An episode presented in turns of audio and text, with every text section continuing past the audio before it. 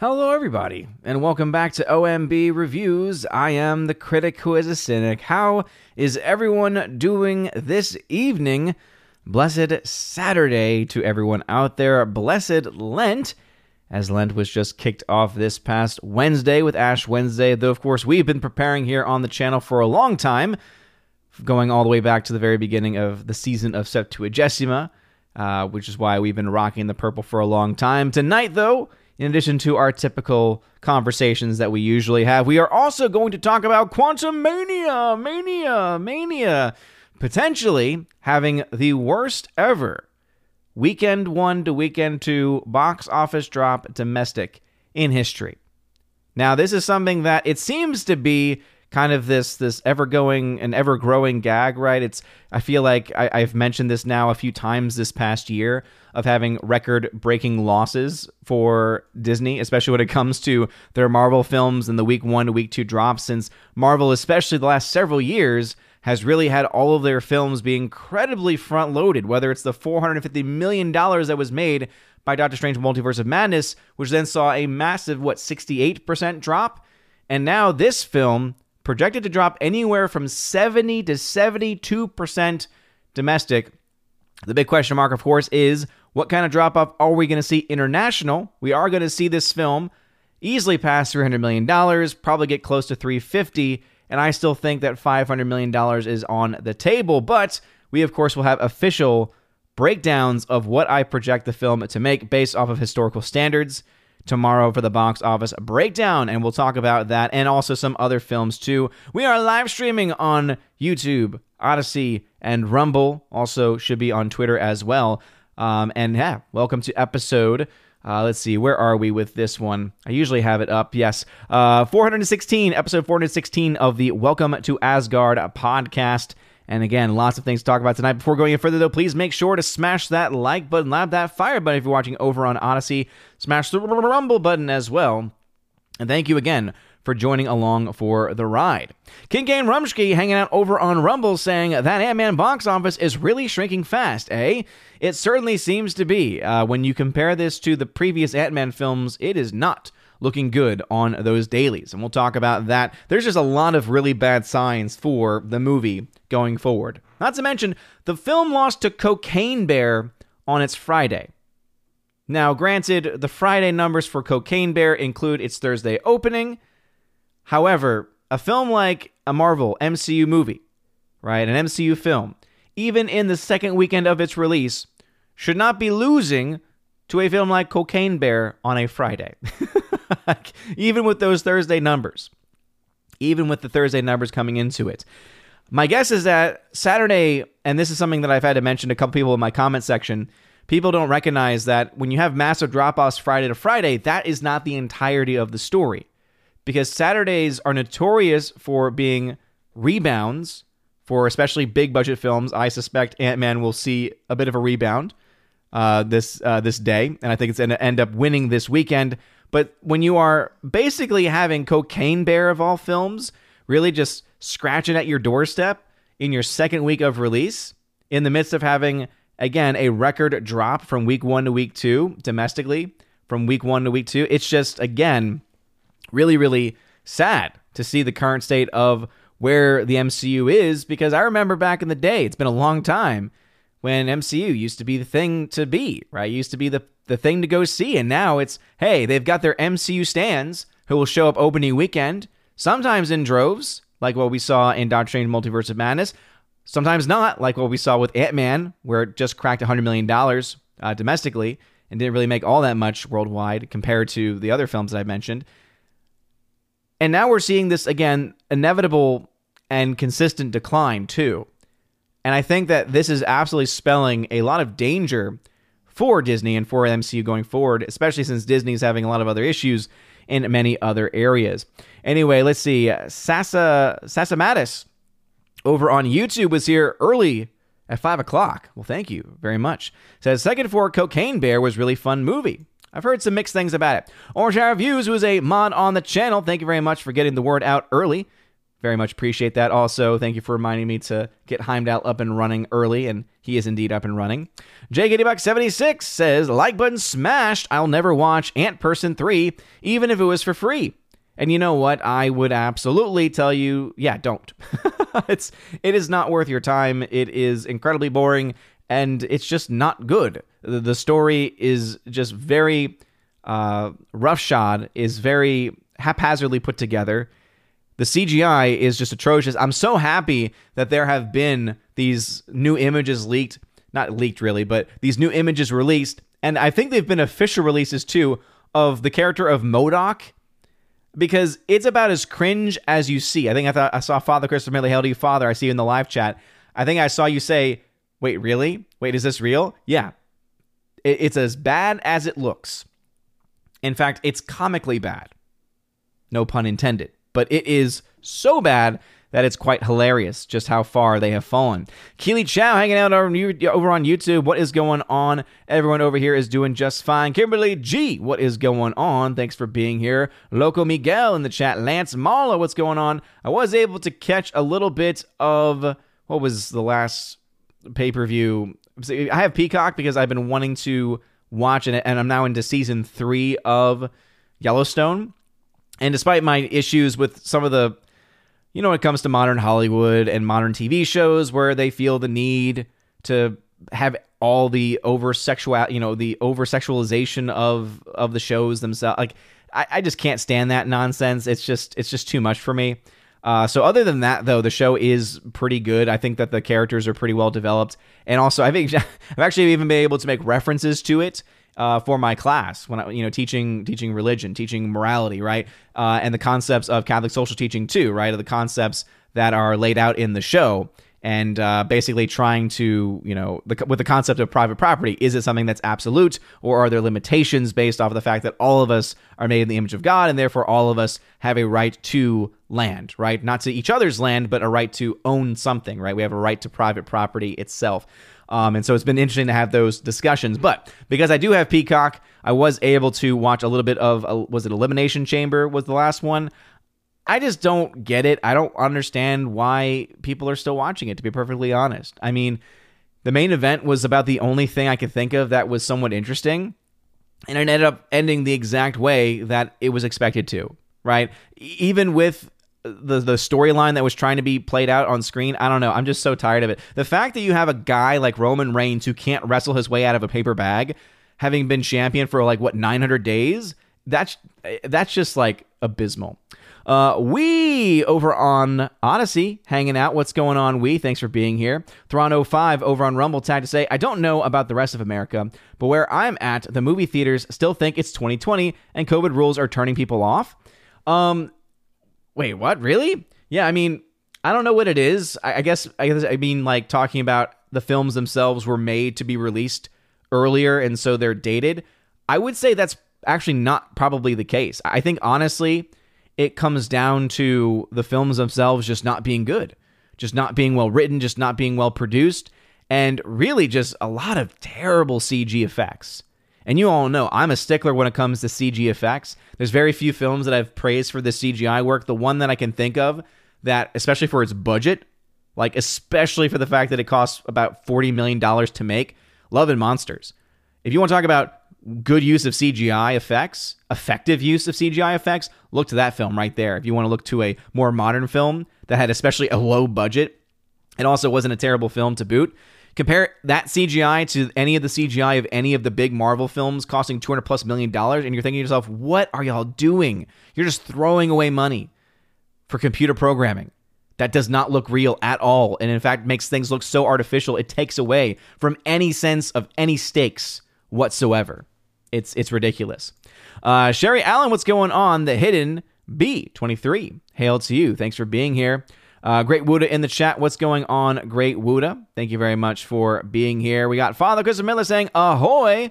Ahoy, Father. Thank you very much for being here. Thanks for being a member on the channel. And also, please make sure, just like Great Wuda, uh, if you have a comment or question, no matter what platform you are on, just put at Odin at the very beginning of your comment. At Odin lets me know you're trying to get my attention. Unless, of course, you are a YouTube member, as that is one of the perks of being a member, is that you don't have to put the at Odin, though I do appreciate it. Lets me know that you're not talking to somebody else. We have Gus over on the chat. What's going on, Gus? We got Laura, the Modern Major General story. What is going on? Laura, thanks for being here. Mod on the channel as well. And the Modern Major General. Of course, Abomination hanging out over on Odysee. He is the mod over on the Odysee channel. Keeping the very few people who watch over there in line, but I appreciate it nonetheless. Uh, Laura, thank you very much for showing up uh, to, to watch the Salty Saturday stream this morning. We had a lot of fun. Half a million cookies, she says. Master of Gaming, what's going on? Bruce in the chats. Cthulhu, what is going on? Hail to you. Yeah, couldn't happen to a nicer company, right? Couldn't happen to a nicer company. We'll, we'll go ahead and jump into the numbers in just a second. Con lives, what is going on? Omaha 16. Disney Marvel on the decline indeed. And it's nice to see that. Father Chris Miller says, Have you seen the cocaine, co- cocaine Bear Funkos I want? Well, it's funny because, you know, some of my students, they, they know that I, I love movies and they know that I review films. And so they asked me, like, what were my thoughts about Cocaine Bear? Had I seen it? What did I, you know, what did I think about it? And it led us down a rabbit hole. And this was like in between classes where we just looked up the real story. So essentially, the movie is about 1% real uh, because it is based off of a story where there was indeed a 175 pounds, which just boggles my mind. 175 pounds of cocaine was actually dropped from a plane because they needed to reduce the weight. This was a former cartel officer who was, I guess, corrupted and was uh, became a part of the cartel himself, became a smuggler. But they must have had low altitude or something, so they had to drop 175 pounds of cocaine. A bear found it, ate it, and then they only know this because three months after this event, they found the bear dead. And the bear is actually on display in a museum somewhere in Kentucky. I think it's actually in the Louisville area, if I'm not mistaken, Bruce. Um, and it's just called Cocaine Bear. And so, of course, all of the, the students are like, I want to go there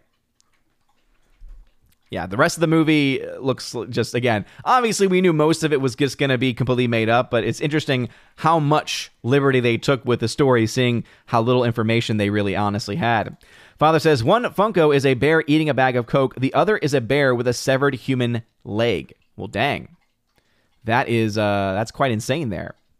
Gary Banjo Sandwich, happy Saturday to you. Thank you for being here. By the way, Gary Banjo, hope you got my email.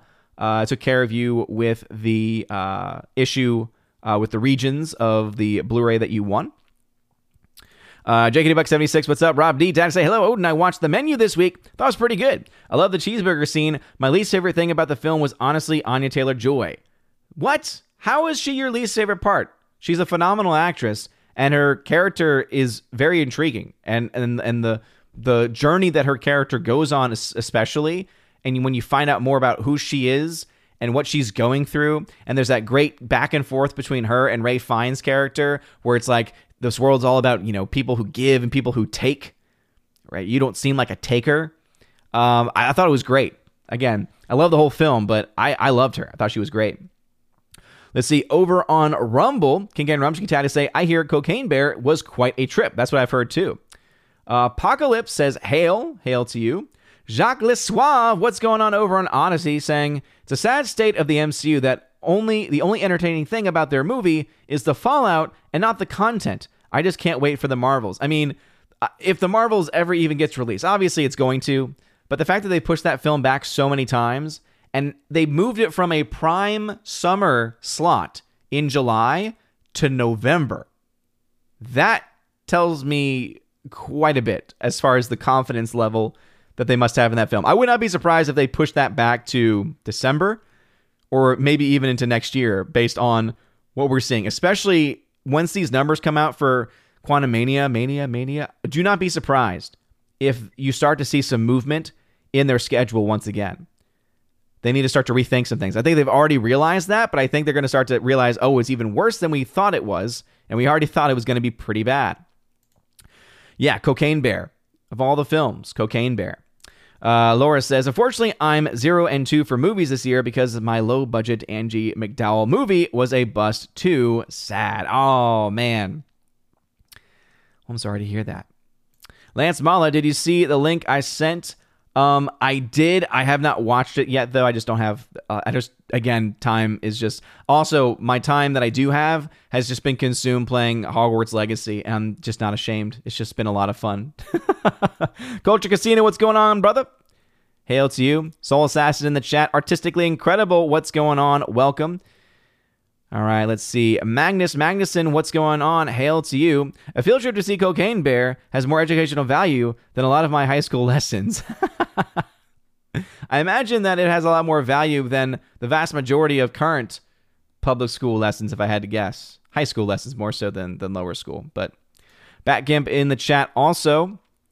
And uh, let's see. Laura also said, I forgot to mention that in the menu, all the bad people are facing the kitchen. The enablers have their back to the kitchen. Oh, that's a very, very interesting point. I like that. There's just a lot of layers. I know that uh, the Salty Nerds did a breakdown, did a review of it. I need to watch it because, um, because I actually because of you, you, you said it uh, that it was very good, and also some of the things you mentioned. I was like, ooh, I want to know more about that.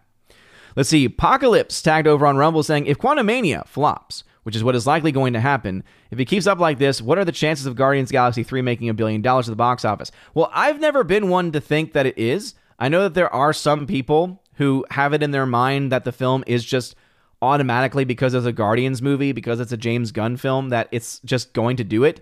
I just don't see that happening. I really don't. And it mainly comes down to the state of the MCU and also just the fact that in the franchise, the first Guardians was great.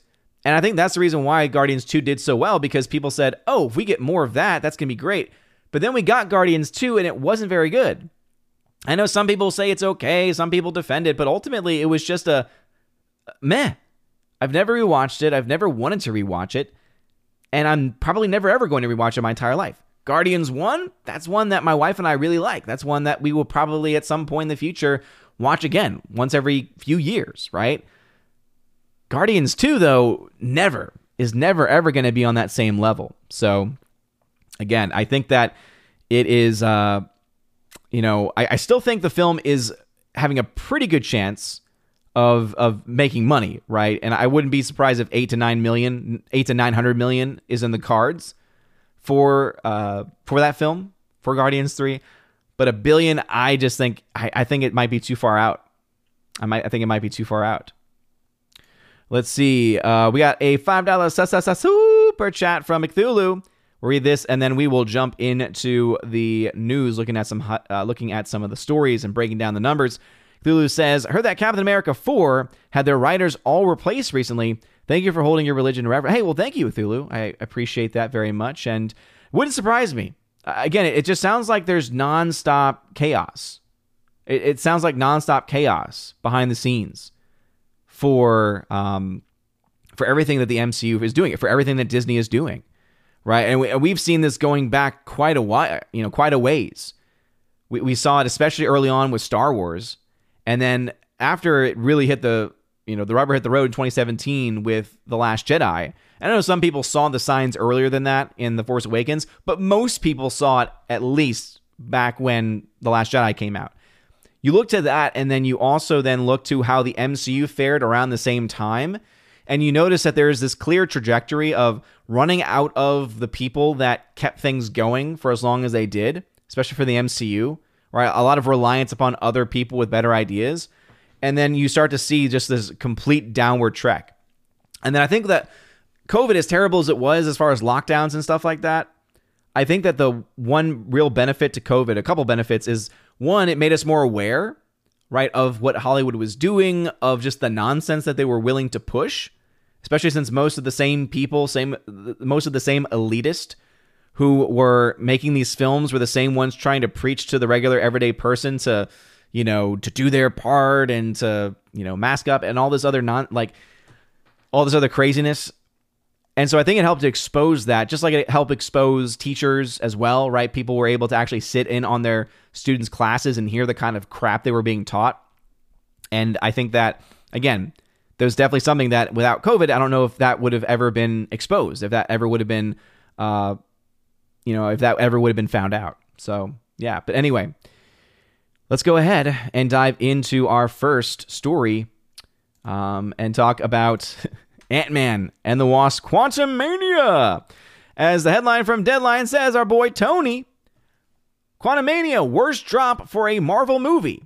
Cocaine Bear, very high on 21 million. And Jesus Revolution praises 14 plus million. As it says here, Marvel movie is losing gravity in its second week atop of the box office, with Quantumania clocking the worst second frame drop ever for an MCU title at 70 to 72%.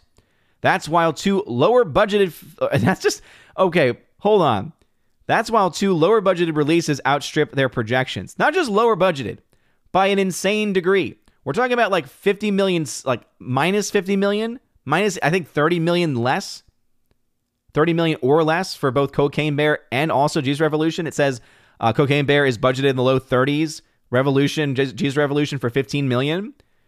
Ant-Man's at 200 million. That's not just a lower budgeted. That's like insinuating, well, it's a slightly lower budget. No, no, no. It's night and day. The amount of budget spent on Quantumania versus the very small amount of money spent on Cocaine Bear and Jesus Revolution. We're talking Universal's Elizabeth Banks directed movie Cocaine Bear and Lionsgate's Kingdom Story Company faith-based title Jesus Revolution, which respectively opened at 21.2 million, uh, which had the original projection in the high teens, and an estimated 14.5 million, first projection at the high single digits. So that's for Cocaine Bear and Jesus Revolution, respectively. Both are great results in regards to their production cost. These those tepid audience exits and B cinema score are certainly impacting. No, it's not. Shut up. Stop using CinemaScore. De- deadline. I know. I know that you. I know that you're shills. I know that y'all are just all over the place, and I've been calling y'all out for years. But seriously, stop using Cinema Score as any type of valid metric. They do not release their data. They do not give you any actual data other than the score. And you just have to take them at their word. They don't tell you what theaters they went to, what cities they're in, or anything like that. And all of that can impact the kind of person who's going to see the movie and the kind of person they're talking to to give an actual thought and reaction. It's ridiculous. Anyway, uh, the second weekend drop for Ant Man 3 beats that of Ang Lee's Hulk. So they're actually including stuff that's outside of the MCU here 69.7. Black Widow's 67.8, which was shackled by a theatrical day and date release. Oh, again, please stop using that same excuse. That film still just didn't do well in any degree. Thor Love and Thunder's 67.7 as well. The movie is expected to do 30 to 32 million this weekend. One could say, "Hey, Mar- Mar- hey, Marvel got to make them better."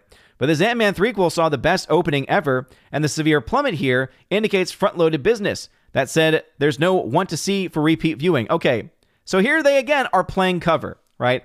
It says one could say make them better, but then it goes on to try to excuse that by saying, well, it had the best opening of the entire franchise. And we've already poked the holes in that, saying, yeah, but when you adjust for inflation and then you take into account that the average ticket price for all three films are vastly different, the amount of tickets being sold for this movie, especially with an extra $70 million budget for this film compared to the other two movies, yeah. I'm sorry. Yes, you absolutely can and should say, make them better. Deadline. Stop trying to throw cover. Again, you're like, oh, well, it's having the biggest drop ever, but it's not because the movie's bad, okay? It just doesn't have repeat viewing, okay? Just shut your mouth. Seriously. And it's like, oh, by the way, yeah, you're using the same uh, cinema score saying, oh, despite a B minus from cinema score. That's why you shouldn't use it. It's a complete garbage system.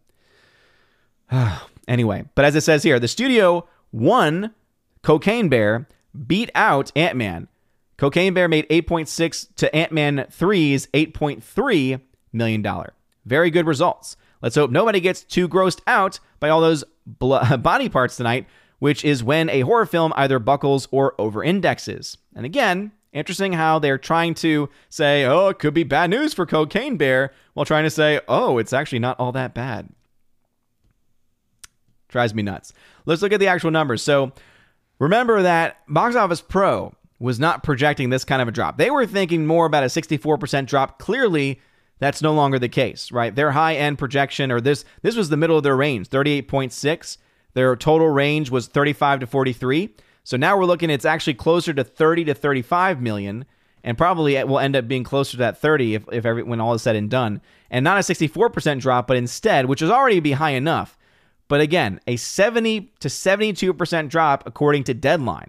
So not a friendly source, or sorry, a very friendly source to Disney, to Marvel, to the point where they even throw in this stupid line saying, well, yeah, you could say make them better, but, you know, it had the biggest opening of it. The like, shut up. Leaving context out is so incredibly important. Deadline. Anyway, let's go ahead and look at some comparisons here. So, Ant Man versus Ant Man versus Ant Man. So, the 2015 one, when you adjust for inflation, budget was around 141 million. Ant Man the Wasp, 130 million. Ant-Man Quantumania is projected to have cost 200 million. So you're looking at a 60 to 70 million dollar increase. We've already broken down the ticket sales, right? Because that, adjusted for inflation, this is using also a later or an earlier quarter from 2022. When you make it this past quarter, when you bring it even to December of 2022 or January 2023, you realize actually this actually jumps up to like 90 million dollars. This jumps up to like 70 million dollars. So, yeah, it's the highest grossing, but then also average ticket price for this movie is already a lot higher than average ticket price for this movie, which is already a lot higher than average ticket. So you're looking at the film it's actually selling probably the same amount of tickets. The only difference really is that the audience has changed. Back in 2015, when the first Ant Man film came out, it was mostly comic fans right? It was mostly comic fans or people who were at least comic adjacent fans who were going out to see it. Even even as late as 2015, right? E- even though the MCU had been around for a while at this point, you still had a lot of comic fans that were still hanging on back at that time. Now it's all MCU. I, I would say it's got to be what 80% MCU stands, 90% MCU stands, maybe 10, 15% are actually like comic fans going back to, you know, actual old school comics and not the new age stuff and new age crap that we keep hearing about. But the reason why I bring up this comparison is because look at these dailies, all right? So Ant-Man the Wasp Quantumania, right, made $8.3 million on its Friday. Look at the week numbers, all right? First Monday, it made 14. Again, it was a holiday. Don't forget that. What happens on a non-holiday?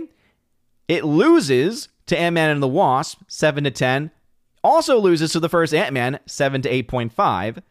And then keeps losing 3.8 to 5.8 to 5.5, 3.7 to 5.3 to 5.1, 8.3 to 8.4. And then it beats out Second Friday numbers for Ant Man, the original.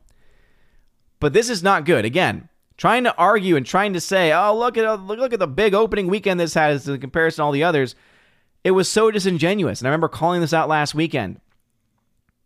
And the numbers are now showing that. The numbers are now showing that. Again, this movie lost to Cocaine Bear. Look at that Friday to Friday drop, an 82% drop Friday to Friday. Now remember, Friday to Friday is not the end all be all. Some people have run with this number in the past, and even though it's going to be bad, and even Deadline is is saying, you know, by the end of the weekend it's going to be closer to 70% drop. That's still really bad. And then when Cocaine Bear of all films in its opening is beating an MCU's second weekend, oh, that's that's abysmal. That is downright abysmal. Not to mention, look at the per theater ratio here. Even though Jesus Revolution made less, it made about $1,000 more per theater. That tells you the current state of where Ant Man the Wasp is at this point in time. By the way, it would not be a box office video, and it would not be me unless I did mention this. As you all know, I've been also covering the long term Avatar box office. So, as you see, we've reached the end of the numbers.com's coverage. So, as you can see, Top Gun Maverick still easily edging it out 655 to 660 versus the first Thursday, uh, the 10th Thursday numbers. So, as you can see, this is the reason why I think ultimately Top Gun Maverick is going to end up being the highest grossing. If you actually look at the, the, the numbers here, the movie was at 657.4 on its 71st day. And then on its 71st day, it's at $661 million. So I do think that ultimately uh, this weekend or next weekend, you're going to see, actually next week, probably Top Gun Maverick will have passed it up. I just wanted to mention that because some people might have been interested in that, but it makes me happy to know hey, all the Avatar fans out there, guess what? You can keep your a worldwide highest grossing movie of 2022. That's fine. Domestic King, Top Gun Maverick. I think that's where I'm going to uh, to leave that discussion. What say you? Let's head back over into the chats. Again, thank you all for being here today. Let's see. Over on over on Rumble, uh, King Ken Rumsky says Care to wage a pineapple pizza that Guards the Galaxy makes a billion dollars? I've already got a pineapple pizza bet going. And so to me, it just wouldn't be worth making that bet because the whole purpose of the Mario Brothers bet is because it's going to be a, a huge event, you know, if and when that happens. I still hold by both that I don't think either will make a billion, though. Let's see. Apocalypse says, What are your current box office predictions for the Marvels? I think it's going to flop or be a small, minuscule success. Less than even Thor, Love, and Thunder, in my opinion. No more Infinity War, Endgame, etc. Yeah, I mean, ultimately, I think that that's probably that's probably a, a fair assessment. I would not be surprised at all if we were to see the numbers for the Marvels coming in actually for opening weekend worldwide. Uh, Thor: Love and Thunder made about 300 million opening. I think uh, Black Panther made 350 worldwide opening, nowhere close to the 450 that uh, that Doctor Strange made. I-, I think that those days might actually be done unless they're able to turn things around somehow. So for the Marvels coming out in November, especially with all the stuff that's been going on with that movie, yeah, I I, I would say that the film's in a lot of trouble. There, there's no way it's going to make a billion dollars, at least according to the numbers, and uh, at least from the assessment I can make right now, I would say the chance of that film making a billion based on how many times they've delayed it is very unlikely. As far as profitability is concerned, it's going to be in the same boat as probably every MCU film that will come out for the you know foreseeable future, because all of them have these bloated budgets of 200 plus million dollars, right? All of them have the bloated budgets, and then the money they make back Sometimes they're able to make it so that they're like Thor Love and Thunder, where they make their money back, they make a little bit of profit, but really not a whole lot. Or they're like what we saw with Black Panther Wakanda Forever, where they're able to make a little bit more than what Thor Love and Thunder made, but still also not make really a whole lot of profit compared to the amount of money they invested in the movie in the first place. So I would say they're in trouble. I would say they're in trouble. Just like with Ant Man. Uh, the one last thing, too, to say about Ant Man is based on the fact that the film cost $200 million. Again, I still think based on these numbers, the chances of, of it getting to 500 million, which is what I have written down as its break even point based on just the historical standards that I've been using for years now. Um, I think that that is definitely on the cards and on the table. But what's funny, I think I mentioned this in the last stream, is that, or maybe maybe I mentioned it on Friday Night Tights, I forget when, but what is being talked about and was given so much praise and, and so much hype as being the highest grossing of the Ant Man franchise has a very good chance of being the lowest grossing of the entire franchise, too. Interesting how that works, right? You have the largest opening weekend, but because that's all MCU stands who will show up to anything that says MCU on it, normies, old fans, right? The fans that were bringing in helping bring in the billion plus dollars and uh, the insane profit margins, right? When they were spending less money on it too. Most a lot of those people are gone. If you look at just the raw ticket sales themselves, it's it's just it's not even close. All right, back into the YouTube chat again. If you have a comment or question, put at Odin at the very beginning of your comment at Odin. If you have a comment or question that you want read aloud. If if you don't, then I, I will not read it.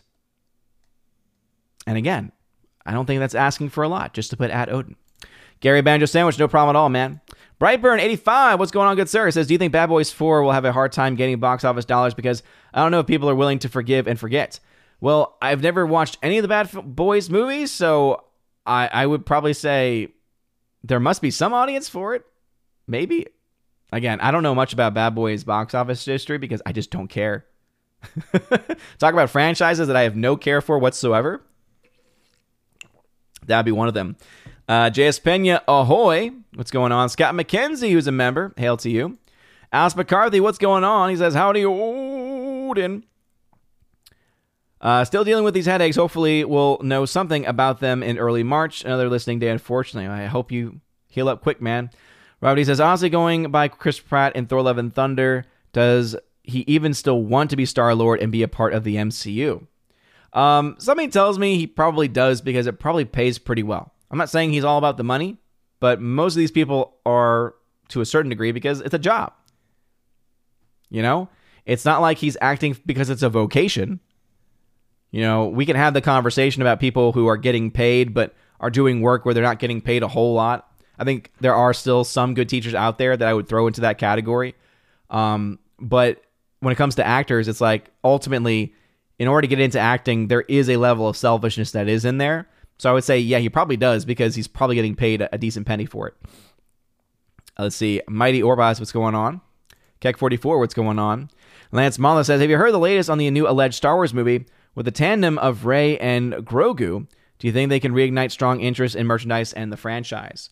Um, I didn't hear about that. It sounds like a typical rumor that I don't put a lot of faith in. I don't know. I have, that's the first I've ever heard about that, actually. Um, but if they went that route, you can find. Here's the thing. Here's the problem that they don't recognize. Grogu, or I still call him Baby Thor. And guess what? That's the thing. Most people still call him Baby Thor. Why? Because most people who know anything about Baby Thor probably have not actually watched the show. They've only watched clips of the show, and it's only of baby. It's it's it's only of Baby Yoda. Maybe I said Baby Thor, but I meant Baby Yoda. So I call him Baby Yoda still. I call him Baby Yoda. And it's because that is how everyone typically, or most of the, the vast majority of people, have talked about him and have mentioned him previously. And so I would not be surprised at all if Baby Yoda is able to create some success as far as merchandise, but that's not going to result in ticket sales. Because again, the people who are obsessed with Baby Yoda are not the same people who are watching the show. Some of them are. There are some. I'm not saying that it's no one, but let's let's just be honest for our, with ourselves, please. Osman Diaz, what's going on? Thanks for being here. Ivan, what's going on? Do, do, do, do, do, do. Scott McKenzie, who is a member, says, I used to rewatch all the Marvel movies up to the next one. We'll catch the first night for an opening. Have not done that in a while. Zero interested in D minus uh, Marvel shows and movies. Hope they go broke. Me too. I do too. Or at the very least, it gets taken over by someone who actually knows what they're doing. Scott McKenzie says, We're going to see Jesus Revolution tomorrow. I have no real interest in it, to be perfectly honest. It just looks like another one of these generic, you know, uh, higher production value than previous Christian movies, but just still the same generic Christian story. I'm, I'm, I'm kind of over those.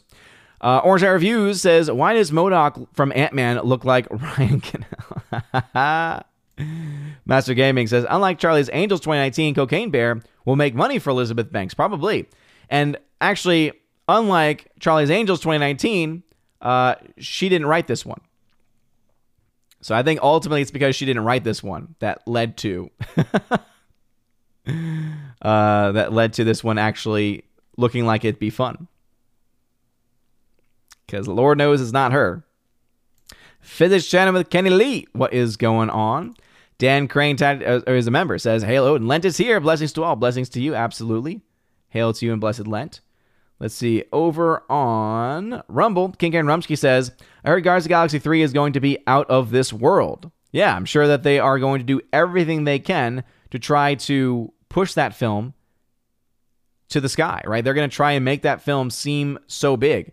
But guess what? They tried the same thing with Ant Man.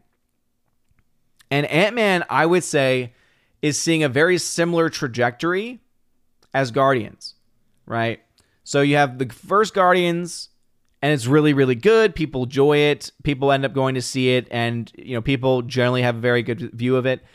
Ant Man, same thing. Difference, of course, is I'm not saying at all that Guardians and Ant Man are on the same level. I think Guardians 1 is far superior. What I mean is that they both had a solid start, one more than another, but then in their sequels, they both fell off quite a bit, right? And I would say that this is actually where it's worse for a film like Guardians because I think the drop off was a lot more steep because it was already so high. The mediocrity of volume 2 was so was just so again basic that it was actually a massive drop. Whereas for Ant-Man, it was good, but it wasn't as great, and there was a drop off with Ant Man and the Wasp. And now you see Ant Man and the Wasp Quantumania, which is complete garbage. And though I don't honestly think that the film is going to be garbage, Guardians 3 at this point, based on what I have seen, the chances of it being garbage are actually a lot higher. Just because of the natural progression of the MCU. The progression of James Gunn as a filmmaker. I mean, let's be honest, he hasn't really made anything worth note since the first Guardians. I can't think of a single film that was actually really, really good. Some people might have enjoyed the films that he did, but all the films that I've seen have either been mediocre or have been just downright garbage. So I think that ultimately Guardians 3, um, yeah, it's going to be interesting to see. It can be very interesting to see. See, Abomination over on Odysee says what might be a better trend is the number of reviews. As useless as Rotten Tomatoes is, it shows 100,000 reviews for Ant Man, 25,000 plus reviews for Ant Man 2, and it would be interesting if the number of reviews for Ant Man 3 even gets to 25,000. The issue, Abomination, is that 100,000 reviews since 2015. So you have a lot more years to build up to that number. And then you have, the same argument can be said for Ant Man 2 as well. And again, I'm not saying it's a bad metric, but I'm just saying it's not it's it's got a very fatal flaw in, in that very fact with the number of years. If someone was able to somehow track, okay, how many reviews did it have by week two? Then you might have something to go on there. But even that is broken because it, because Rotten Tomatoes has become so broken. The Rotten Tomatoes of 2015 is not the Rotten Tomatoes of 2023. Uh, Jacques Lesuave over on Odysee says maybe normies will be completely oblivious, but you think Gunn's poor handling of DCU properties thus far will sour people on Guardians? That's the thing, right? Is I think you're gonna see less people overall because they are like, yeah, Guardians 2 wasn't all that great. I don't care. You're gonna have people who are in the know saying, I don't like what James Gunn's doing. I'm out. And so the question is going to be how many people is that going to be? And is it going to be enough to result in the film being the lowest opener of the franchise when you adjust for inflation or what have you. So, again, I, I honestly think the film will be successful. I, I don't think it's going to be in the same situation that Ant Man's in. Ant Man's in the situation where it could theoretically lose money. And I know that uh, Valiant Renegade would say it is definitely going to lose money because I know that his break even point for the film is 600 million. And if he thinks that that's not going to happen, I would say, yeah, I think there's a good chance that the film getting to 500 million itself is already going to be kind of a bit of a a goal based off of the numbers that we're seeing, uh, a high estimate goal. Um, and for me, and for my charting, that would make it break even, make a little bit of cash.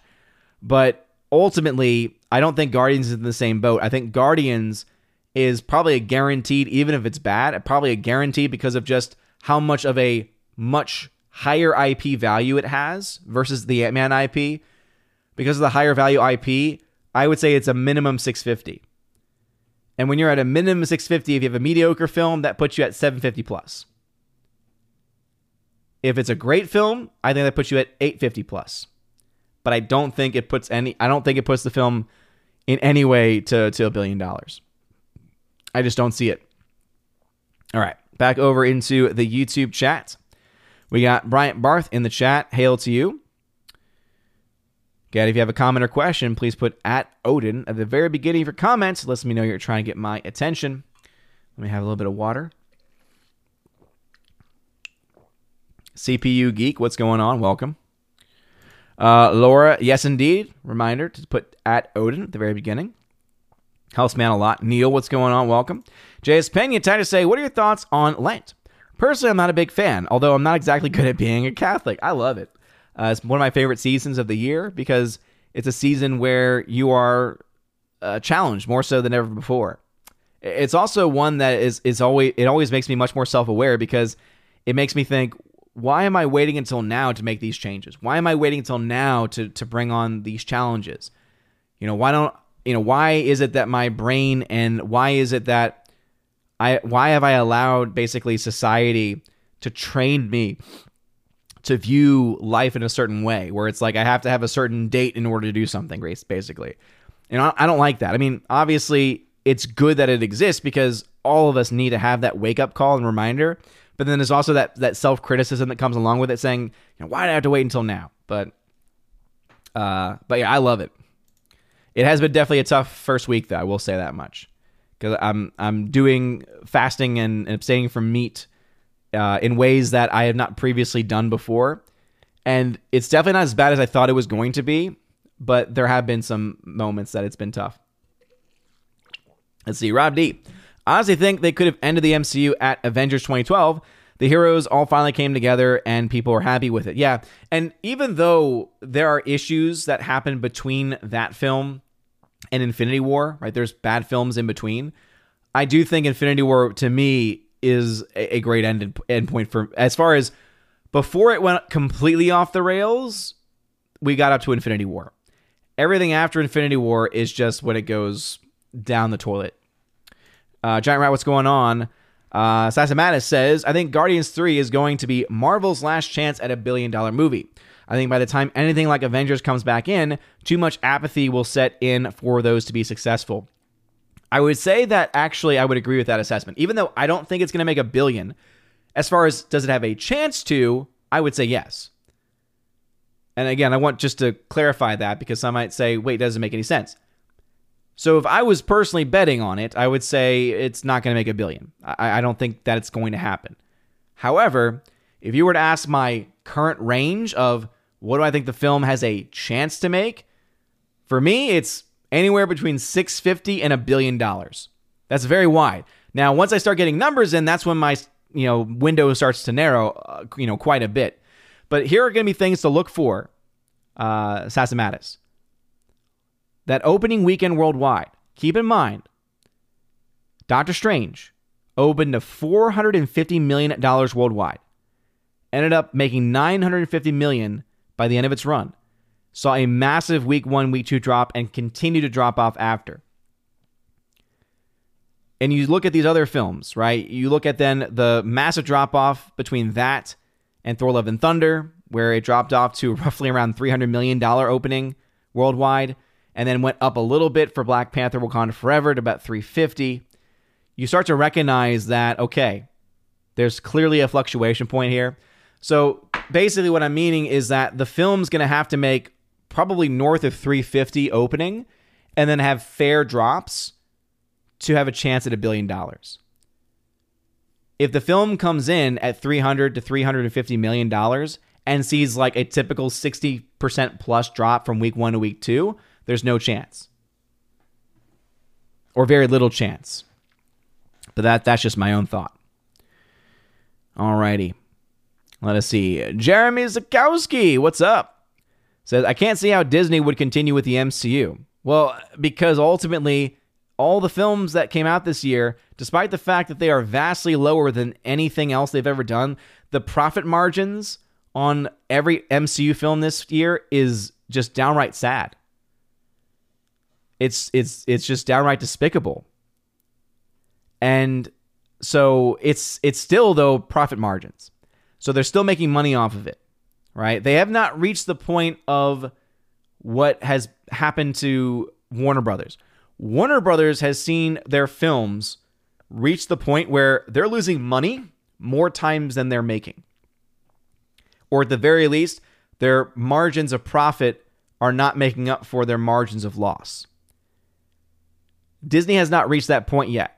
But look at what Warner Brothers is going through, right? Warner Brothers is throwing out things like Lord of the Rings, you know, remakes or you know movies set in the same universe, but you know, you know, obviously they have to they also have to talk about that to keep the rights too. But it's probably also because of the financial situation. They're also talking about Harry Potter, uh, you know, re, you know, rehashing that, taking the success of Hogwarts Legacy and putting it into a show. They're talking about all these other things because they are in a lot of trouble. Disney is in trouble too but just not to the same degree. But I do not think it's going to be very long until that happens for Disney. Just look at the fact you had a film called Lightyear that lost $100 million, and then you had a Pixar film in Strange World lose 200 million. If anyone had asked you three years ago that a Disney Pixar film would lose $200 million, they would have laughed in your face. But we've seen it happen. Giant Rat says, Do you think the new Lord of the Rings will be made for a modern audience? It depends on who they get. Because here's the thing even if they were to get, even if they were to get Peter Jackson and the same people that did Lord of the Rings, guess what? That means you're getting the same people that also did The Hobbit. Lord of the Rings was fantastic, The Hobbit was not. So even if you have that as your dream scenario, remember that those are your options. Do you get The Lord of the Rings, Peter Jackson, or do you get The Hobbit, Peter Jackson? One will help make potentially really good films to be remembered for years to come. The other will make complete and utter garbage. So, yeah. Do I think it's going to be made for a modern audience? It depends on who they get and ultimately I would be their bigger concern is are they are they going to make a good movie or not? John Evan Bear says, "Have you seen Cocaine Bear?" I've got to say I was pretty disappointed because it was hardly funny. I've not seen it and I've actually kind of heard that. I've heard mixed things. For some people say it's entertaining. I would not be surprised if I fall very similar into your feelings about it because even though it was not written by um I'm I'm blanking on her name because uh, you know she just Elizabeth Banks. Even though it wasn't written by Elizabeth Banks, it was still directed by her and I just don't think that she's funny. Artistically incredible says, "How do you think Deadpool 3 will do at the box office?" So, if Deadpool 3 is rated R, which based on what we're hearing it sounds like is going to be the case. Also, there's always that there was already that very early promo that they're bringing back, you know, uh, Hugh Jackman out of retirement for uh, for Deadpool 3. That alone is going to make the film profitable. But remember, it's a rated R film, so it, it likely won't make a billion dollars. But it's the kind of movie where it probably won't need to. So hopefully they're able to keep you know the reins in on whoever writing whoever's writing that movie. Let's see. Neil says, "Do you think comic book movies are in their way out? I have a hunch we are in the uh, the tail end. Something like video game movies or fantasy might pick up the slack. It depends. It really depends. I think ultimately you're seeing the death of the big budget, um, the big budget superhero film.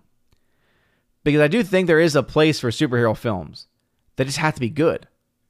And not only do they have to be good, they have to they have to be made for an amount of money that is at the very least easily recoverable.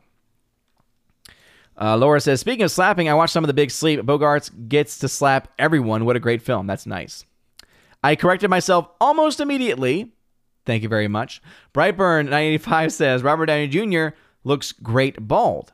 If he were cast as Lex Luthor in Superman Legacy, or a sequel to Superman Legacy, I think Lex is like a prejudiced Tony Stark.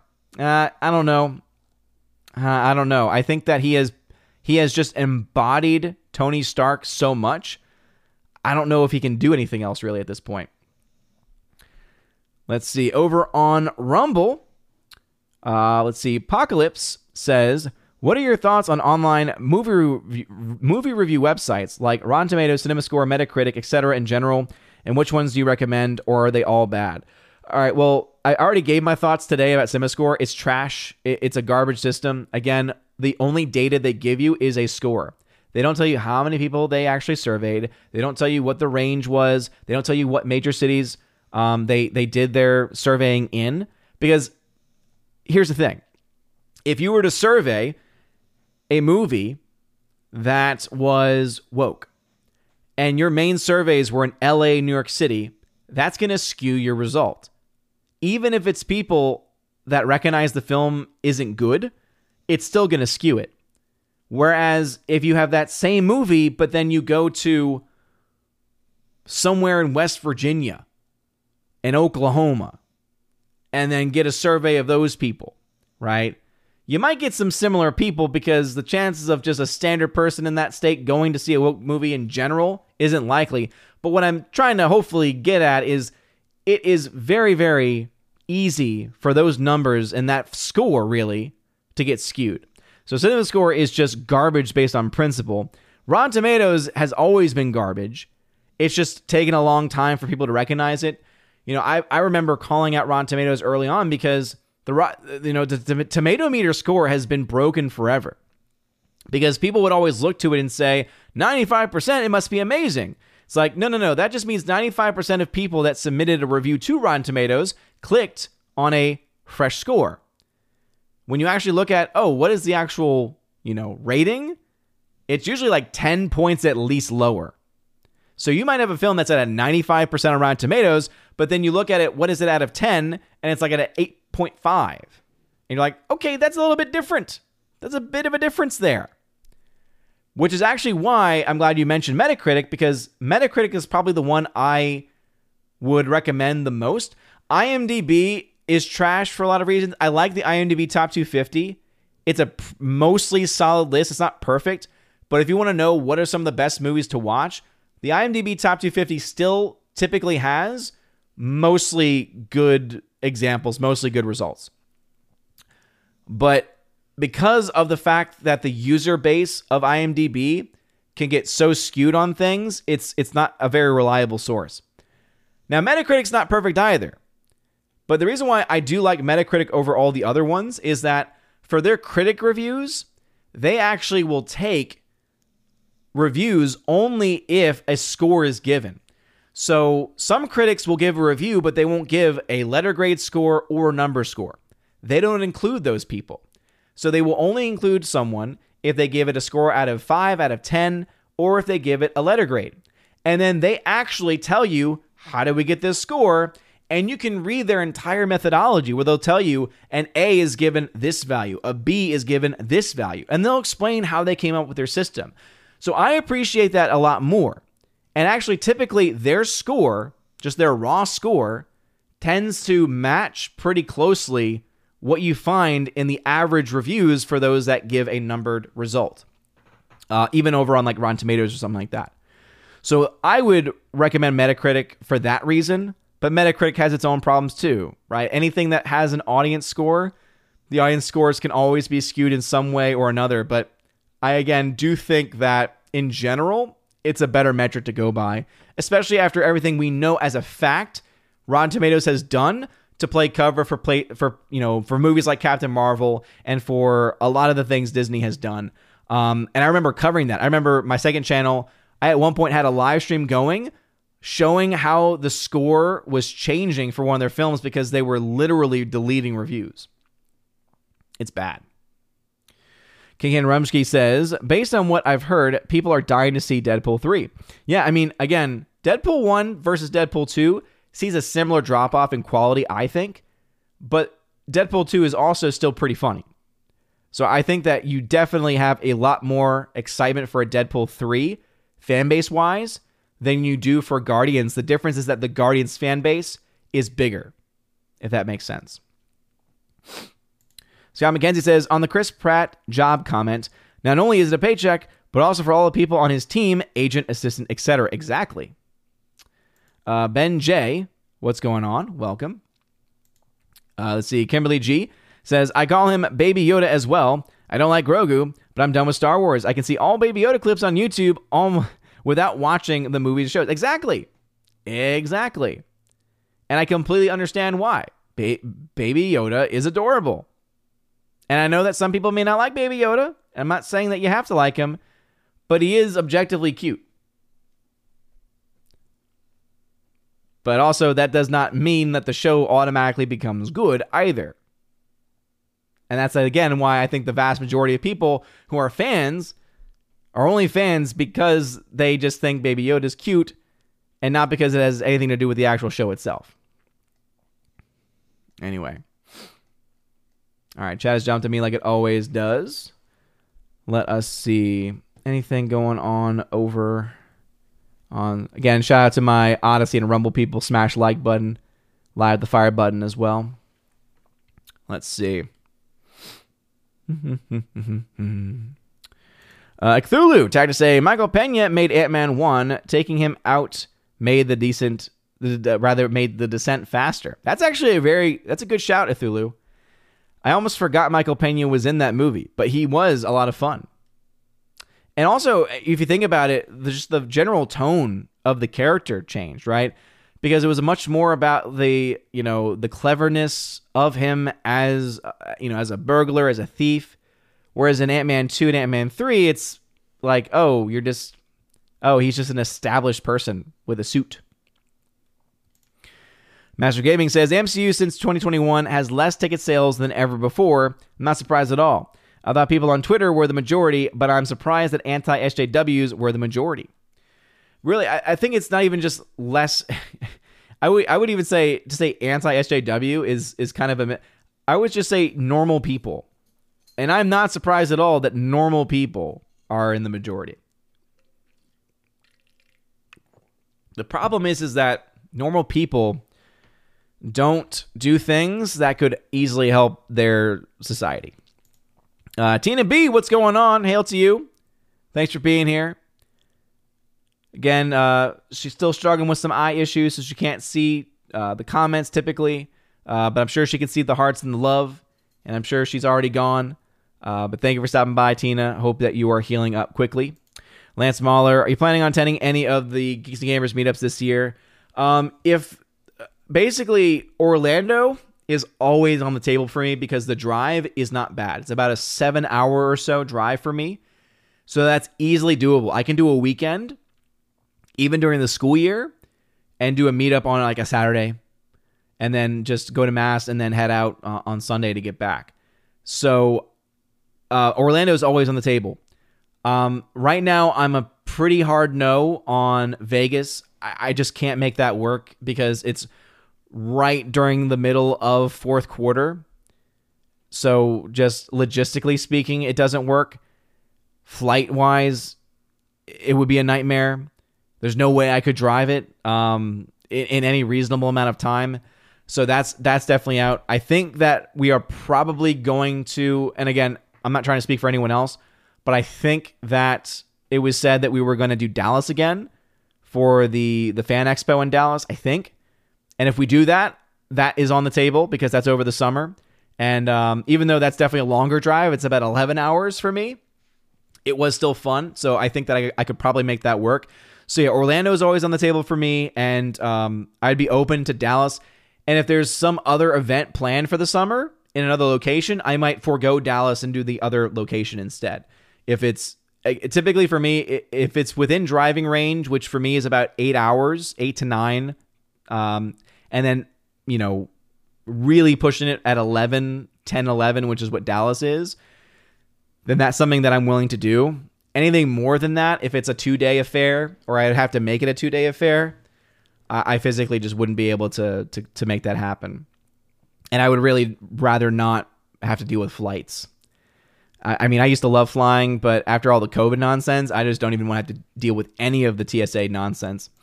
Let's see. Laura says, I think MCU could have survived losing one of the main heroes, but losing two is too much. Plus, most of the story is centered on Cap versus Iron Man. Yeah, not to mention I mean, ultimately, Iron Man was the big moneymaker. I mean, Iron. I mean, look at how quickly they put out those Iron Man films, and just how much money. Because and it wasn't even that they were great films. I mean, Iron Man one was great, but Iron Man two and three. But it was because of Iron Man. It's because of Tony Stark. Uh, let's see, Viking, Cocaine. What's going on? I probably butchered that name, but welcome, hail. Uh, there is a uh, Discord for OMB reviews. If you check out the top link in the video description, you'll notice that there is a Discord symbol. Click on it, and it'll bring you into the Discord. Kimberly G. Uh, Scott McKenzie, who's a member, says if you have not answered this question in the chat yet, are you doing any FNT Geeksy Gamers meets meetups or such this year for sure, or any tentative? So yeah, I think I already answered that one. So again, if if Dallas is once again on the table this year, I could probably make that work again, um, because it's over the summer, and anything Orlando, if there ever is anything Orlando on a weekend during the school year, and then anytime really over the summer then I, I could definitely make that work too. It'd be awesome if we could do some kind of meetup in in the Orlando area again. Um, so that that's something that I probably will be able to to do because it's a little bit easier to, to handle that drive. But yeah, nothing official yet. I've not committed to any of the the meetups, at least the ones that I've heard of. Do do do do do do. See people saying hello to Tina and sending their love in the chat. Thank y'all again for showing that love. Rob D says Warner Brothers needs to hard reboot their company. Never mind the DC universe. That is a fact, Rob D. And Disney's getting to that point. Easily getting to that point. Jonathan Bear says Joker made a billion dollars and it was rated R. I never said that, so I hope that you didn't think that I was trying to imply that Deadpool couldn't make a billion dollars because it would be rated R. What I'm rather was trying to say is that having a rated having an R rating typically limits you. It's not universal, and Joker is a great example. Not only Joker is not just a great example of being rated R making a billion, it's a great example of being rated R and not releasing in China and making a billion. But that's what happens when you make a really well-made movie. I know that everyone likes Joker. I do. I think it's a I think it's a brilliantly made movie. Um, not to mention, its production budget was $55 million. It made 19.4 times its budget. As much money as Avatar's making, it ain't it ain't anywhere close to 19.4 times its budget. That's for sure. But let me go ahead and pull up the uh, the Deadpool films real quick, just so that we have something to work with here. Because again, if it is rated R, which I actually honestly think that a rated R Deadpool would actually I think would make more than a PG-13 one because the people who are going to see it want to see rated R Deadpool, right? But just to kind of give a little bit of context here, let's go ahead and and uh, pull this chart up real quick. So as you can see, the first Deadpool actually, when you adjust for inflation, and again, that little ticker is right up there, it made $828 million. Look at the second Deadpool. Deadpool 2 made less. It only made $791 million worldwide. So it actually lost audience domestically. It gained it internationally, lost it domestically. So this is the reason why. Yeah, uh, please feel free to time out Eaton in the live chat. Laura, thank you for giving the warning there. Yeah, do not spam in my chat. I can tolerate a lot of things. I love having conversations, but if you if you uh, spam, I have no toleration for that. so anyway, Deadpool 2 made less. So this is the reason why I think Deadpool 3's chances of making a billion dollars is not very good. All right?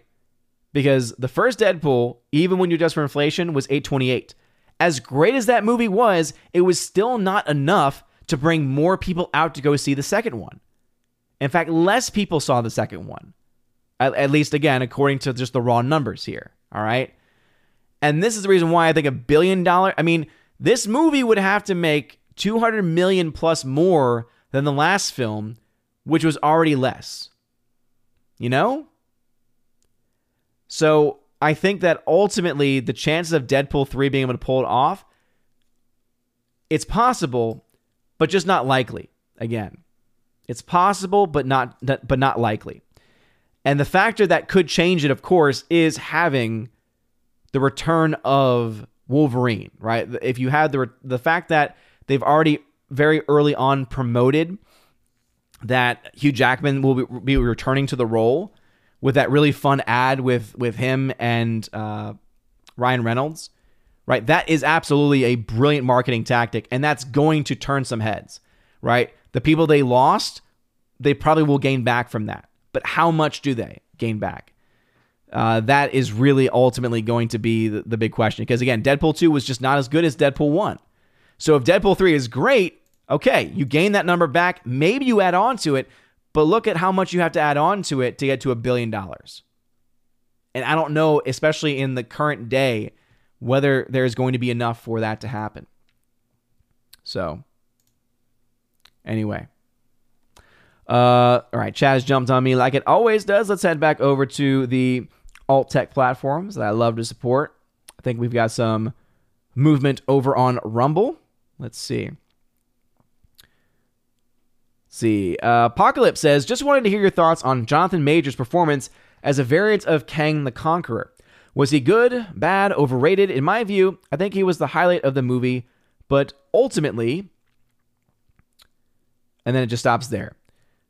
So I, yeah, so my thoughts about it in general are this. I thought Jonathan Majors was fine. I don't think he gave a groundbreaking performance. I don't think he was amazing. I don't think he was bad. So I would say he was good. There are some people going after him saying that he gave a bad performance, but I just don't see that. He clearly has a control that shows the signs of a trained actor. And so I think even when it comes to acting, there's still an objective and a subjective level, right? You can tell when someone can't act. And if anyone wants to say, acting isn't objective, oh, okay, watch the room. It's my greatest example of objective versus subjective because no one can ever refute it. The Room is an objectively terrible movie. Tommy Wiseau is an objectively bad actor, and yet I love it subjectively. Jonathan Majors is objectively speaking a good actor. He is good. He is good. He is well trained. Now, I don't have knowledge of the comics to say whether or not he is fulfilling what Kang is supposed to be like, but that is again a subjective element. All I can tell you is that he did a great job in the role that he had. How he presented himself in the role, he showed himself to be an actor and to have control over his emotions, to have control over um, his ability to be able to present a character on screen. So he gave a good performance. Groundbreaking? No. Could it have been better? Sure. Was it bad? Absolutely not. Anyone saying it was a bad performance? I think they're letting their their subjective nature get the better of them. Uh, let's see. King Ken Rumsky over on Rumble said, "Did you start Heimdall?" Yes, I did. I did. Uh, Thrawn05 says, "I." St- but again, Heimdall only works on YouTube. Unfortunately, when it comes to alt tech, I would love for there to be crossovers between Rumble and Odysee when it comes to the stuff I'm able to do. Uh, but unfortunately, I can't. Uh, by the way, Orange Reviews, thank you very much for taking care of that. I appreciate it. Um, let's see. Thrawn05 says, I still think Disney missed an opportunity having Deadpool in the post credits of Endgame showing up late to fight wearing Disney merchandise. oh, for sure. The, uh, let's just say they missed a ton of opportunities with Deadpool. They messed that up big time. Dion, what's going on? Been a long time, man. So happy to finally see you again. What's up, brother? Hail to you. Thank you again for joining. Uh, Jacques Gustave over on Odysee says, but would Kang have been better if played by Jennifer Lawrence? Well, clearly, because Jennifer Lawrence started everything. She is the alpha and the omega when it comes to acting. And I would say some would even argue beyond that. So uh, the answer to that question is very easy. Yes, it would have been better had J Law played it. It also would have been better because she then would have to do ultimately what oftentimes many crazy leftists do, which is wear blackface. I'm just gonna stop there. Still, still is a true statement, but I'll stop there. Looking at you, Trudeau, etc. Uh, Mike Healy to say two questions regarding Paramount. How do you think the next Mission Impossible will do? Have you seen Picard season three? I have not seen Picard season one, two, or three. I'm not a Trekkie. I've seen DS9 and it was great. I committed myself to DS9 and I liked it a lot. And it definitely made me interested to check out other um, other eras of of Trek. I have seen Next Gen to a certain degree. I think I've mentioned this previously before, but I'll mention it again. I used to do road trips a lot with my dad, and we would go camping in Colorado. And whenever we, we this would be a once a year thing for several years when we were younger, because he worked a lot, and so this was his way of kind of making up for us to be able to spend time together. So it'd be me and my brothers with him. And on the road trips, we would always stay at hotels. And this is back in the day before you had Wi-Fi, you know, back, you know, before you had all these other things that are, you know, not just a part of regular home life, but are things that you would expect also to have in like a hotel. So the places we would stay would typically be the old tube televisions that had maybe four or five channels. And so typically the only thing that was ever on whenever we would stop would be reruns of Next Gen. And so I watched several episodes of Next Gen just from that alone. But there's clearly also a lot of episodes I've not watched because I've never sat down and dedicated any time to watch it from beginning to end. I, I watched all of DS9 last summer, made a lot of rosaries in the process too. That's how I was able to justify it. So I might be able to do Next Gen maybe this summer, um, but it really depends on what's going on because obviously every year is a little bit different, especially uh, when it comes to family and you know, life. Uh, Giant Rat says Peter Jackson had to take over for another director. They did not write the script for the first half of the movie. They had to adapt.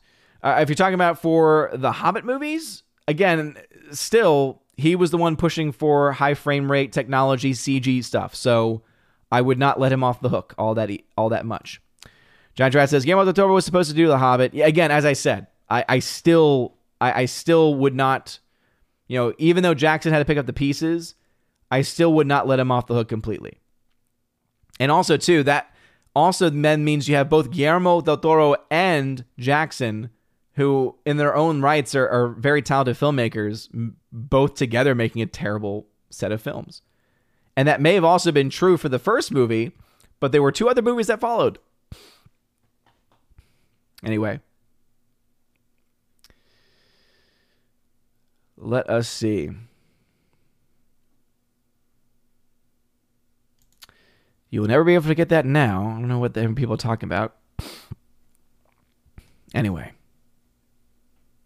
Yes, indeed. Never spam. No toleration whatsoever. All right, Hardwick. Based on Chris Gore's review of Winnie the Pooh Blood and Honey, I don't think you'd like it. Probably not. And based on the fact that it was a Fathom event and is barely available, I probably won't be able to see it. That's why it was in my it could be fun list and not in my actual most most anticipated list. Orange Hat says Jonathan Majors is a great actor. I loved his performance in Devotion. Yeah, I haven't seen Devotion, uh, but yeah, it's, it's you can clearly tell he's a trained actor. So, and that's a good thing.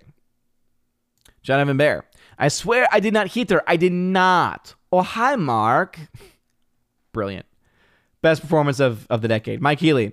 How do you think Creed 3 will uh, do, especially with no Stallone? Well, the early numbers are out, and it's expected to top out at $100 million domestic at best. So uh, seeing that, I don't think Creed is going to do much internationally because I don't remember the other films doing much internationally.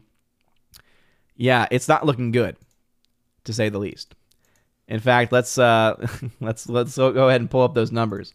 So yeah, the first Creed, 2015. Actually, let's let's uh, do this right. Remember when there were people out there who said I never adjusted for inflation for any other films? People must have forgotten that anytime I've ever done these types of comparisons, I always click this. And I think I always mention. It just shows you that the people that were making those comments clearly don't watch the channel. Anyway, Creed 1 versus Creed 2. So, budgets obviously increase. Opening weekend, 32 versus 35. Domestic, 119 versus 116. As you can see, it went down for the second film. They are saying right now, at least Box Office Pro in its early indications, is projecting the film to have a 29 to 35 million opening, 75 to 105 total domestic run. So that's terrible. That means the film might cap out at what 200 million internationally or less. And if they're going to increase the budget again too, that film could lose money. I'll have to wait and see what the budget is, but that's why I think that film could lose money. But yeah, not having Stallone, terrible idea. Because even the last film with Stallone still made less in the domestic market. It was able to increase its international footprint, but I don't think they're going to be able to do that this time, based on what we're seeing at least. Next time, it is not a time out, says Orange Hats. My axe is sharpened. Thank you, man. Appreciate it. Let's see. Reset the cripple. The Hobbit comparison may not be as applicable as Peter Jackson was not the original direct. Again, I did bring up, I did bring up why we can't let him off the hook completely. Harwick, do you think Karen Gillan genuinely doesn't know that the complaints about Nebula on the poster aren't about the pose or just pretending not to know in order to hide spoilers? Um, based on her reaction, it seems genuine, but she's an actress and she's a very good actress. So I, I couldn't tell you whether she was being honest or not. It seems genuine though. Old and Peculiar says, Hail, I'd suggest watching Star Trek original series before TNG, but then I grew up with the original series. Yeah, I'm sure there are a lot of people that would say that. Um, but again, in either case, it really depends on if I have the time. Uh, Dion on Rumble says, Sorry, it's been a while. To be honest, for me, I've gotten disenchanted in scripted content. Been playing my Steam library, and of course, family keeping me busy. Oh, of course, family always comes first, man. You never have to apologize. I just like I like I like giving people a hard time. People give me a hard time. I like giving people a hard time. Yeah, I've been playing uh, Hogwarts Legacy recently. It's been fun. See, Harwick to say, my recommend for Star Trek viewing order is the original series, Star Trek Continues, original cast movies, Next Generation. And you see, I look to that and I think if it takes me that much content to get to Next Gen, and I, from what I remember, liked the Next Gen that I did watch when I was younger, that's that's just too much stuff to watch. Because again, I'm not a Trekkie. I, I like DS9, but I didn't love it to the point of saying I have to watch everything Trek now. So again, I, I like DS9 a lot. I would absolutely re I would rewatch DS9. In fact, I liked it that much. I like the characters a lot. Um, but I yeah, I just there are some things that I can watch and enjoy the corniness of, and I think that we could all agree when it comes to original series Trek, corny is definitely something that comes to mind, at least for me. Um, but and you all know, right? Because we did the movie watch. We, you know, this is back when we used to do as Guardian movie nights when I had the time to do it, and I think we watched both Star Trek the movie or Star Trek the motion picture and Star Trek Two Wrath of Khan. And I remember when I watched the first Star Trek motion picture, I hated it. I did not like it at all. From the very beginning, I was like, "Oh my goodness, we are spending so much time looking at this ship and it's it's a waste of time." Whereas Wrath of Khan was phenomenal, and I really liked it a lot. So that ultimately also, I think, impacts these things. Uh, Eaton, dude, stop being a tool. Stop being a tool. Yeah, Orange Hat, Orange Hat hid you, and I I support his decision. Because the first time, it's like, hey, we get it. Sometimes you're excited about something, no problem. You do it a second time, and looking at the content of what you put in that message, yeah. Good call, Orange Hat. I got my mods back. They know how things roll here, they know how the chat rolls here. We are a fun, loving community. We are a, a humble and yet Great community. I love I love Masguardian community so much. But everyone knows how we roll here. The first and the fifth Trek movies are the weakest by far. The second and the sixth are the best, and the rest fall between. Yeah, I think isn't it Trek movies that fall into like the the the even numbered ones are good and then the odd number ones are not or something like that. I remember one of the franchises having that that dynamic. And I know that not everyone goes by that, but um interesting nonetheless. Let's see. Jonathan Bear says, I finished Next Gen and still haven't finished uh, original series. I still enjoyed Next Gen despite this, so I recommend just jumping into it. Just be a little more patient because it's a bit of a rocky start. That's what I've heard. But here's the thing DS9, same thing. Everyone's saying, all right, the first like five episodes you're going to hate. And you're going to get to an episode that deals with, uh, it was like the, was it the gambling episode? Um, they like they were playing like the the, the gambling game with Ferengi, and I actually ended up enjoying that episode more than what I probably should. And that was the one I was being warned about. So I know what it's like to have to get into a series. Um, but but yeah, I, have heard that about uh, Next Gen too. That it also takes a while to get into the series too. Also, Abomination. I know you're talking about something else, but you mentioned Scotty. Anyone love the fact that Scotty Boy, Scotty Boy Mendelson, I don't know if you recognize this or knew this. I think we've talked about it briefly before. So he used to be like the big and key box office person at Forbes. I don't know if he left or if he got fired, but now he's doing stuff for what, The Wrap or something like that. And you're like, oh my goodness. Because I have not heard him, I have not heard his name, I have not seen his articles come up at all. Couldn't happen to a nicer man, though. Scotty boy. Couldn't happen to a nicer man. THX, what's going on? Says, met Drinker today at Atlanta Comic Con. I forgot it was Atlanta Comic Con. I wouldn't have been able to go anyway because my wife hasn't been feeling very, very uh, good. She's been dealing with illness and sickness, and it's just been bad. Um, so I wouldn't have been able to go anyway. But he says, bought his new book, signed with a "Go away now" tagline. Wish you were here. Oh man, THX, I'd, I'd forgotten about it, but you know what? Even if I had had remembered, it, it, it wouldn't have worked out.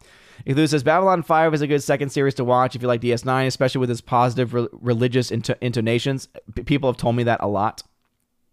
the axe is swung. hey, hail to you, brother. I support you. Harvey says Star Trek is generally considered to have good even numbered movies and bad odd numbered ones, but I personally think the third one is a, is quite good. Mike Healy says, Are you surprised Puss in Boots is The Last Wish has got over 40 million? My seven year old loved it. Um, I'm not surprised after having watched it because there is definitely a lot of entertainment value to it.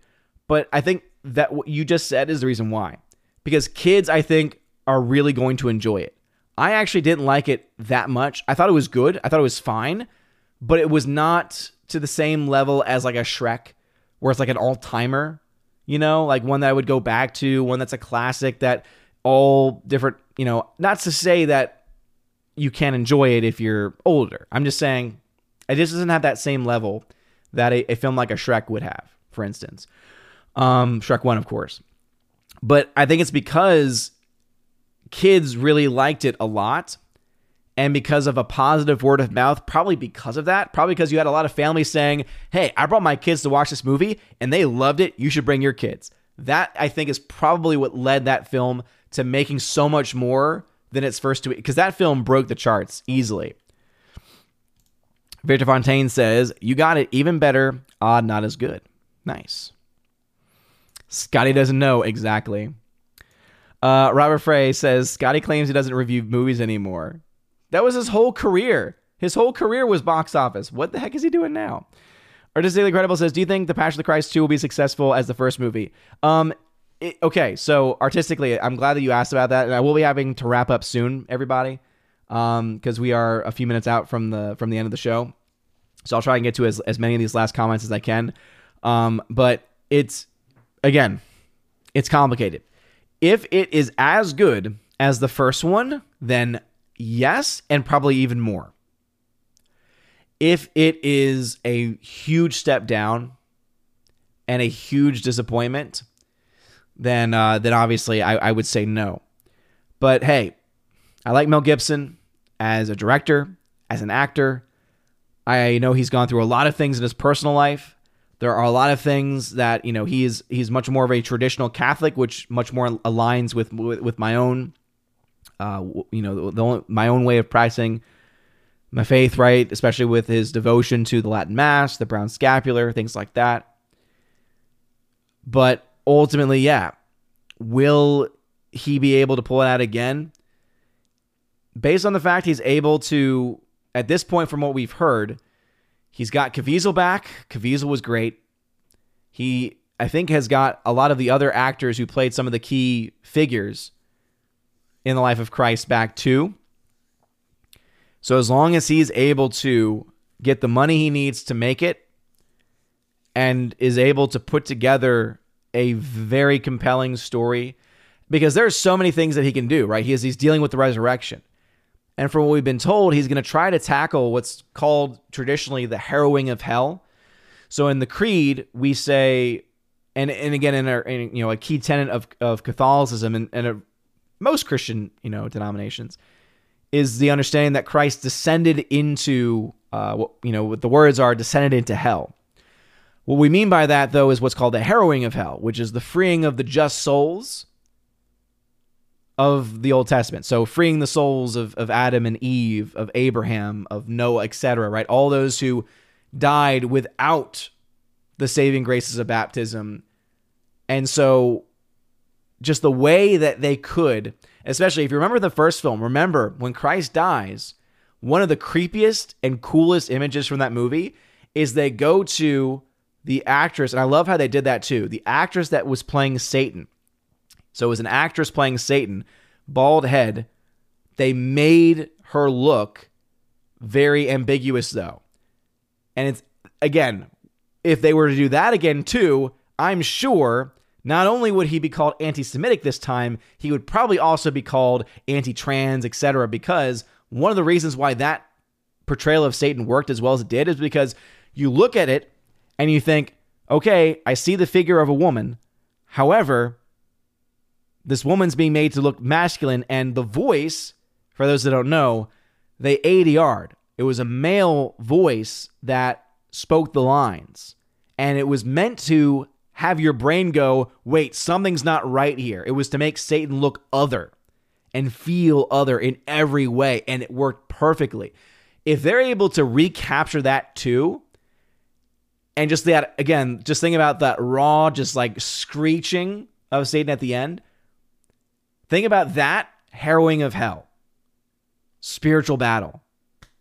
And there's also been rumors that they could also do like a flashback thing with the driving out of Satan by St. Michael the Archangel. If they're able to do that and uh, do it effectively and not try to do too much, oh, it could be phenomenal. It could be fantastic. Uh, but anyway, yeah, that got me excited because I really would love to have a, a second film made with just as much quality. Let's see. Over on Rumble, Apocalypse says, What are your thoughts on the new The Batman spinoff show about the Penguin? It's made by HBO and should be out by late 2023 24. I, I thought I heard like those things were not confirmed because they're kind of going through this phase of, of just they're not making money. And so, how are they going to be able to do it? In general, I'm okay with it because Colin Farrell as the Penguin was was the best part of the Batman. Dion says, "For me, it was ba- uh, ba- Babylon Five for my station-based shows. Nice, very cool." Laura says, "Oh, Drinker has a great book called Dark Harvest. I wish he narrated the audiobook. It's quite good. Oh, he doesn't, man." Harwick says, "For me, M mission uh, M4's Hobbit book edit fixes the Hobbit trilogy's issues so thoroughly." Including getting rid of digital look by adding grain that I consider a worthy companion to Lord of the Rings trilogy. I I just I can't see it. I can't see it. If you can send me a link in the Discord to how to get that, I'd be willing to give it a shot, but I just don't see how you can fix it. Also, that reminds me, someone asked what I thought Mission Impossible. I think Mission Impossible will do very well. I think uh, Tom Cruise is a very hot property right now, and I think people are just really wanting to see movies that are exhilarating. And I think people are going to look at that and think, okay, I remember what I got with Top Gun Maverick. I think I might get something similar here with Mission Impossible. So I would not surprise me to see that film do well and do better than expected. The right news says Ricardo Montalban, Wrath of Khan, he was perfect villain. DS9 had the best series ending season of all Trek. Se- oh yeah, so many great things in DS9. Dark Harvest by Will Jordan. Yeah. Let's see. Soul Assassin. Oh, by the way, Jester of uh, Roanoke, what's going on? Welcome. Soul Assassin had to say, I just want to see a Mel Gibson Mad Max film where he's an older Max. That would be great. I would love that. Miss Martin Muses, hail to you. Thanks for being here. Hardwick says he descended into Sheol, but not hell. Sheol. Again, Hard, Hardwick, Hardwick, Hardwick, Hardwick, Hardwick. You don't need to explain that to me. I teach I teach theology for a living. I teach theology, but I obviously don't need to go I obviously don't want to necessarily go into as much detail on some of these streams because th- this is not specifically in this episode especially is not a, a theology based show. Anyway, Osmodia says Dante describes the Antichrist as made up of beautiful single parts uh, that are in disharmony. It must be, uh, it must be that image he used. Something to that effect, I imagine. But anyway, that is going to be it for me this evening, everybody, uh, because I think I'm getting whatever my wife has, so I'm getting a little stuffy myself. Uh, and so, anyway, please, uh, if you're watching this after the fact, let me know in the comments section what your thoughts are on the Ant Man box office or any of the other films we talked about. And I will be on the lookout for those and uh, dropping hearts on those comments and uh, interacting with as many as I possibly can. Be on the lookout tomorrow for a box office breakdown where we will finally see okay, what is going to happen with this movie? Is Ant Man actually going to make any money or is it going to be a flop? Is it going to get to 500 million or is it going to struggle to get that much? Well, of course, find out tomorrow. And so, with all that being said, thank you again for being here. Also, thank you, Gary Banjo Sandwich Worthington, for reminding me. Please make sure you vote in the Wednesday Raven Awards because the ballot will be closing in a couple weeks. You only have a couple of weeks left to vote in this year's Raven Awards. It's my Oscars boycott. It's my Oscars boycott, and uh, we we so far have easily the most uh, votes in Raven Awards history, which has me very very happy.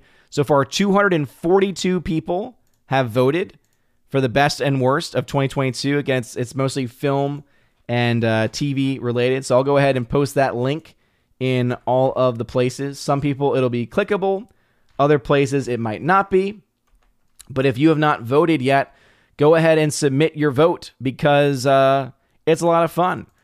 And we, of course, will have this open because the Oscars, I believe, let me go ahead and see if I can pull up my calendar real quick.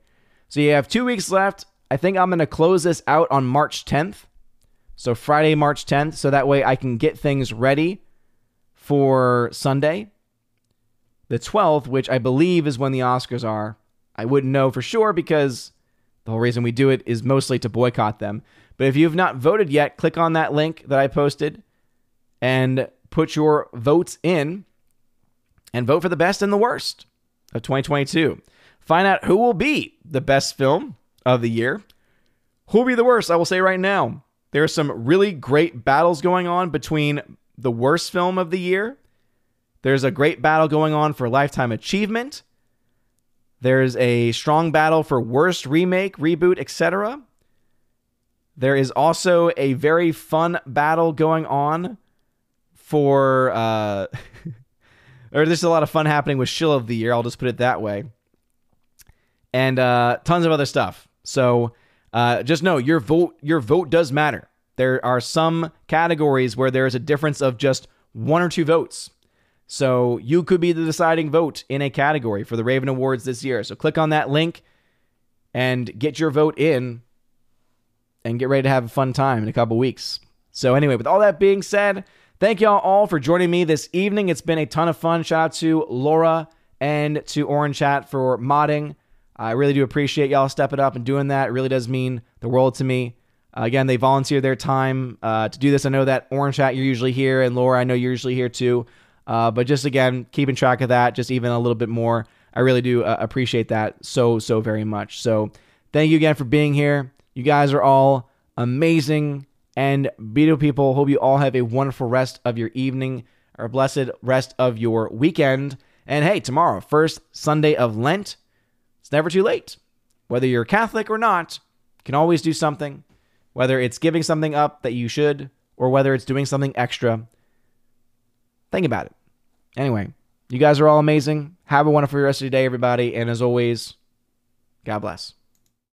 And now for a huge special shout out to all of my Patreon, locals, and Subscribe Star members who are at the Keeper of the Bifrost level and above, starting off with Father Luca Illick, Garrett Searles, Chris from the 80s, who you can check out over on YouTube by the same name, Hymir Irie Hymason, Joe Horn, Jonathan Carney, Orange Hat Reviews, you can check out at his YouTube channel by the same name as well, Laura, the Modern Major General story, Rosetta Allen, who you can check out at her YouTube channel, Eagle Rider, and Miss Martin Muses, which goes by the same name on YouTube. Thank you all very much for supporting me over on Patreon. And also for my subscribe star peeps, we got Matt317. Check out his Twitch channel by the same name. Fast Reaction, Mr. Roy, J Rod the Beer Guru, and ZK Man, who can check out over at xtheboundaries.co. And a special shout out to the R.